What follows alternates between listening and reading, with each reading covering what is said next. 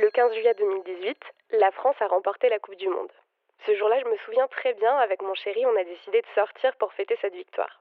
On s'est retrouvés sur les champs, et là, bien évidemment, il y avait plein de drapeaux français. J'ai pas compté, mais j'ai l'impression qu'il y avait encore plus de drapeaux algériens. Alors comment ça se fait qu'on voit ce drapeau partout? Vraiment partout Je pense que le drapeau, c'est une espèce de symbole qu'on va brandir pour se rappeler qu'on est d'ailleurs, qu'on vit ici, mais qu'on est d'ailleurs, et qu'on ne renie pas son passé. Lors de matchs de football où l'équipe de l'Algérie ne joue pas, lorsque François Hollande remporte l'élection présidentielle en 2012, lors de n'importe quelle célébration en fait, le drapeau algérien est sorti à chaque occasion. C'est devenu une sorte de running gag. D'ailleurs, c'est l'une des premières choses qu'on nous dit, à nous, Algériens, c'est qu'on sort toujours notre drapeau, tout le temps et partout. Alors on a voulu comprendre pourquoi. Et pour répondre à cette question, j'ai rencontré Nedjib Sidi Moussa, docteur en sciences politiques et professeur à l'université de Nanterre. Il faut être vraiment algérien pour oser des choses comme ça.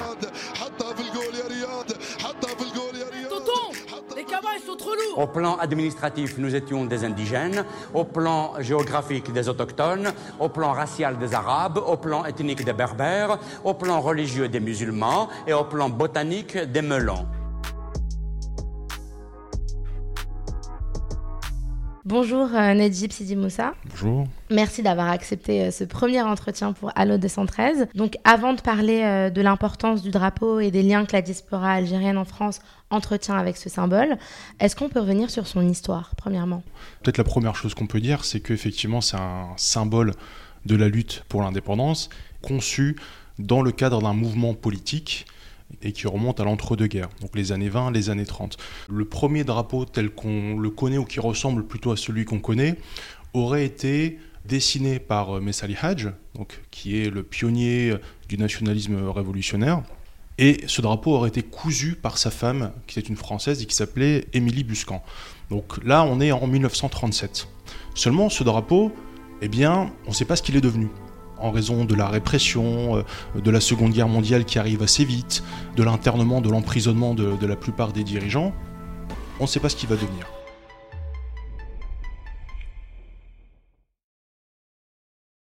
Maintenant, le drapeau tel qu'on le connaît, c'est celui de 1945. Donc on est quelques années après.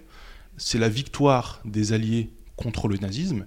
Et à ce moment-là, eh bien, les Algériens euh, vont aussi vouloir sortir euh, pour euh, manifester non seulement leur joie de voir les totalitarismes tomber, mais ils veulent aussi brandir leur propre symbole. Sauf qu'à ce moment-là, puisqu'ils n'arrivent pas à mettre la main sur le drapeau qui a disparu ou dont on ne sait pas ce qu'il est devenu, une commission de dirigeants vont discuter, essayer de faire des schémas, des croquis, en demandant des personnes qui avaient vu le premier drapeau, vert, blanc, rouge, le croissant et l'étoile. Et c'est le drapeau donc qui va être brandi lors des manifestations de 45 qui, comme vous le savez, comme vos auditeurs le savent sans doute, vont donner lieu à une répression euh, incroyable.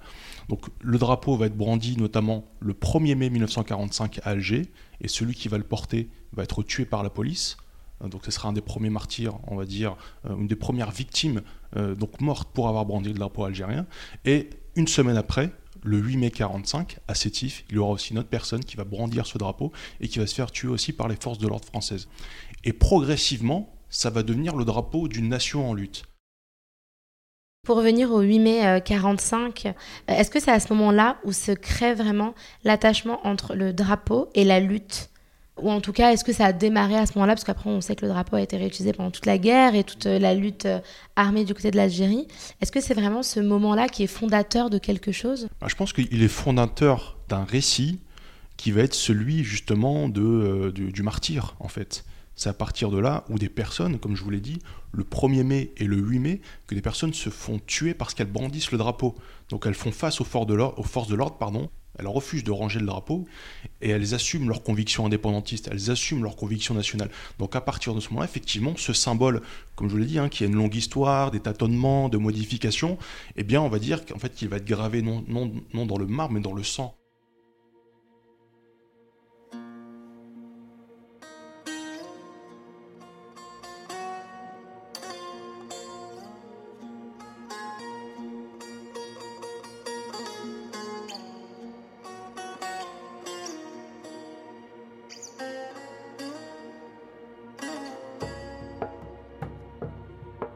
Ce drapeau, il va être euh, arrêté dans ses couleurs, dans ses proportions, etc. Il va être diffusé par la presse du parti. Il va être brandi dans le cadre de manifestations dans les années 50 progressivement avec l'entrée en lutte. Hein. Comme on le sait, le 1er novembre 54, ça va être la phase de la lutte armée. Ce drapeau va être diffusé avec des images, une iconographie dans les journaux clandestins, dans les tracts, etc. Et ça va devenir donc à l'indépendance, hein, en 62, le symbole euh, de l'État algérien indépendant. Est-ce qu'on peut décortiquer ensemble le drapeau? Donc les couleurs et la symbolique des couleurs du croissant de l'étoile Si vous regardez effectivement les, couleurs, euh, c'est donc le vert, le blanc et le rouge. Le vert, c'est une couleur dans la culture islamique qui est associée en fait à, celle du prophète. Donc euh, c'est d'abord ça qui est mis en avant. Euh, le blanc, c'est aussi une couleur qui est très valorisée dans la littérature arabo-islamique, plus de symbole de pureté, etc. Et le rouge, couleur de la vigueur. Sachant que les, les pionniers du nationalisme algérien étaient à la fois vraiment euh, pétris de valeurs arabo-islamiques, celles de la Nahda, de la Renaissance, de l'Islah aussi, le réformisme euh, islamique. Euh, alors pour d'autres, il y a aussi un caractère maghrébin dans, dans, les couleurs et la symbolique. Donc on va vous dire, certains vont vous dire, et je pense qu'ils n'ont pas tout à fait tort, que le vert, en fait, ça sera euh, un, clin d'œil ou, un, symbole emprunté à la Tunisie ou à, Tunis, la verte. Le rouge, ça sera plutôt associé au Maroc ou à Marrakech. Et le blanc à l'Algérie et à Alger en particulier. Et si on fait un petit pas de côté, vous regardez par exemple ce qui va se faire dans la société algérienne. Euh, dans l'entre-deux-guerres, on est vraiment dans une phase d'émulation, de, réveil d'une société qui a été vraiment cassée par la conquête coloniale, hein, qui a été déstructurée, démembrée, et il va falloir attendre plusieurs générations pour que les gens lèvent la tête, pour qu'ils se constituent en association, en syndicat, puis après en parti politique. L'entre-deux-guerres, ça va être aussi le moment où va se constituer, va s'accélérer la constitution de clubs sportifs musulmans, comme on disait. C'est par exemple en 1921, va se créer, parce que c'est le centenaire, donc je fais un clin d'œil. Pas parce que je suis fan de ce club-là, c'est le Moulidia Club d'Alger. Et le Moulidia Club, en fait, ses symboles, si vous regardez, parmi ses premiers logos, c'est la couleur rouge, la couleur verte, avec un croissant et une étoile, mais doré. Le croissant et l'étoile sont dorés. Donc ces symboles-là, en fait, ils circulaient déjà dans la société avec, encore une fois, un fort attachement aux valeurs arabo-musulmanes pour se démarquer aussi de celles supposées, en tout cas de celles avancées par la colonisation française.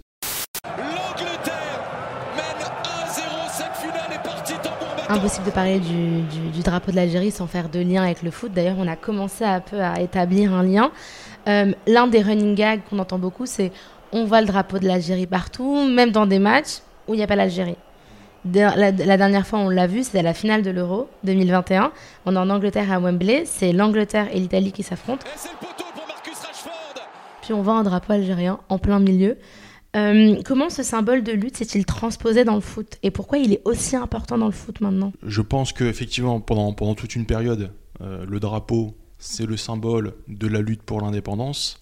Et qu'une fois que l'indépendance est acquise, ce drapeau, c'est aussi celui d'un État, d'une nation qui sont tous les deux relativement jeunes, là encore.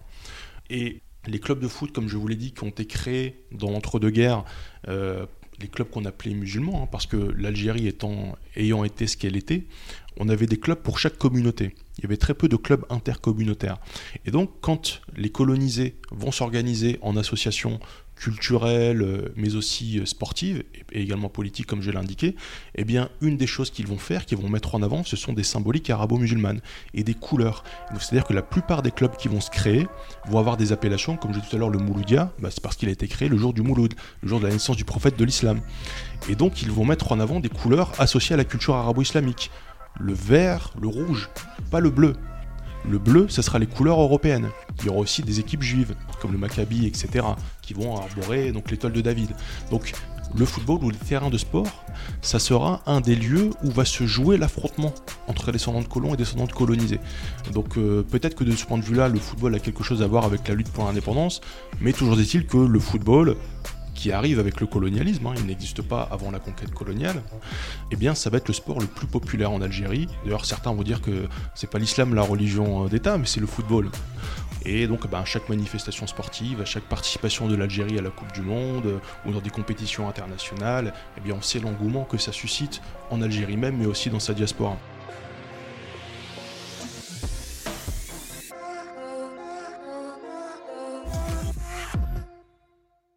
Quel est le rapport que la diaspora entretient avec le drapeau? Pourquoi sortir ce drapeau parfois, comme on a dit, dans des, moments qui sont incongrus presque?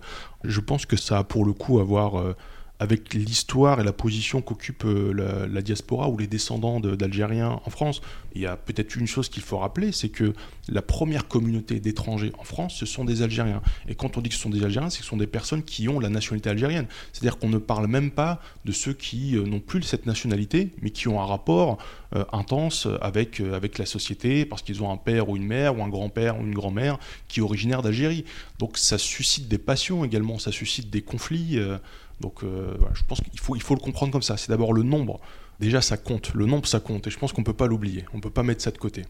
Ensuite, il y a le rôle moteur de la diaspora algérienne dans la revendication du nationalisme algérien, puisque ce sont des exilés qui ont créé le courant nationaliste le plus radical.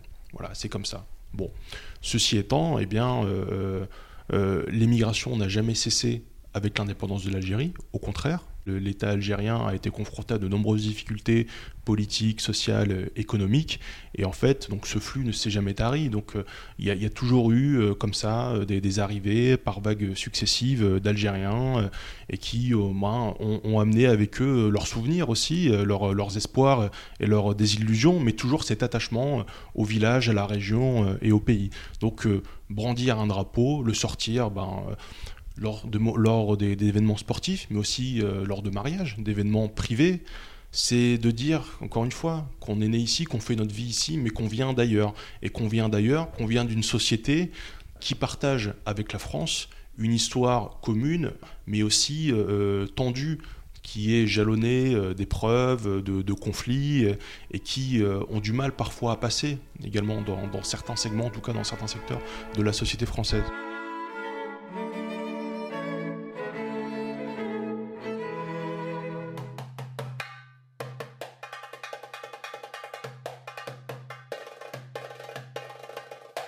On parlait de mariage tout à l'heure.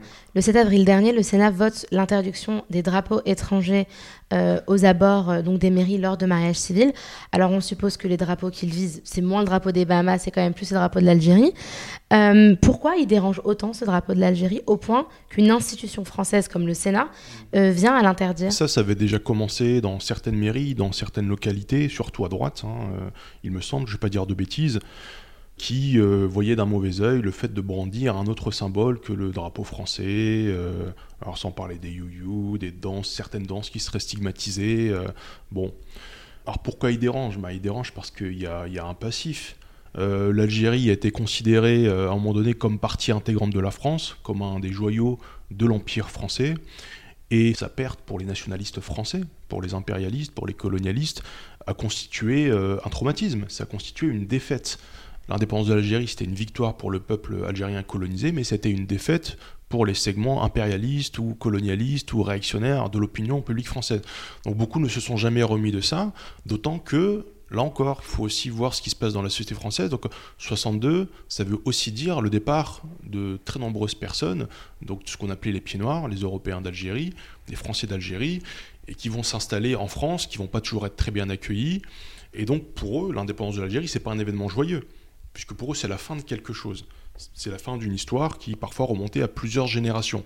Donc il y a des segments de la société française qui sont extrêmement sensibles à la vue d'un drapeau qui signifie pour eux pas la fin d'un système injuste, mais qui signifie dans leur histoire personnelle la fin d'une époque, la fin d'une histoire. Ça ne veut pas dire qu'ils sont tous nostalgiques du colonialisme, soyons clairs là-dessus, hein, je pense qu'il faut le préciser. Mais ça veut dire aussi que ça va réveiller, ça va euh, raviver des blessures euh, personnelles pour les autres, ou en tout cas pour ceux qui s'appuient sur ces souvenirs, sur ce ressentiment ou sur ces blessures, et qui se situent plutôt à droite ou à la droite de la droite dans le champ politique français, eh bien le drapeau algérien, c'est une offense, c'est une atteinte à l'honneur français, c'est quelque chose qui n'aurait pas sa place, et on peut même aller plus loin. Certains vont même estimer que c'est pas tant le drapeau qui pose problème, c'est ceux qui le portent qui posent problème. Donc c'est la place de ces euh, enfants d'Algériens et beaucoup vont, vous dire, mais attendez, ils ont eu leur indépendance, donc, donc ils, repartent, qui repartent dans leur pays.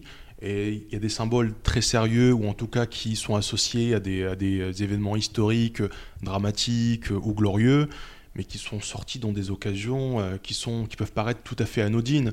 Donc euh, faut pas, faut pas non plus extrapoler. Il faut pas chercher à traquer euh, le, le, le, moindre drapeau vert blanc rouge pour voir euh, le symbole de je ne sais quelle désintégration euh, ou de je ne sais quel refus d'assimilation, parce que là encore, ce sont des personnes qui vivent ici et qui n'ont pas vocation à, aller ailleurs. Ils vont pas aller ailleurs, ils sont là. Et je pense que là encore, c'est ce qu'on disait tout à l'heure, il y a des personnes qui n'arrivent pas à se faire à cette idée, qui n'arrivent pas à accepter, qui n'arrivent pas à avaler cela, qui n'arrivent pas à avaler deux choses. Un, que le colonialisme est terminé, que l'Algérie est indépendante donc, et que deux, eh bien, il y a des enfants d'Algériens, des Algériens qui vont vivre en France et qui vont y mourir. C'est comme ça. Il faut s'y faire. Merci beaucoup. Merci à vous.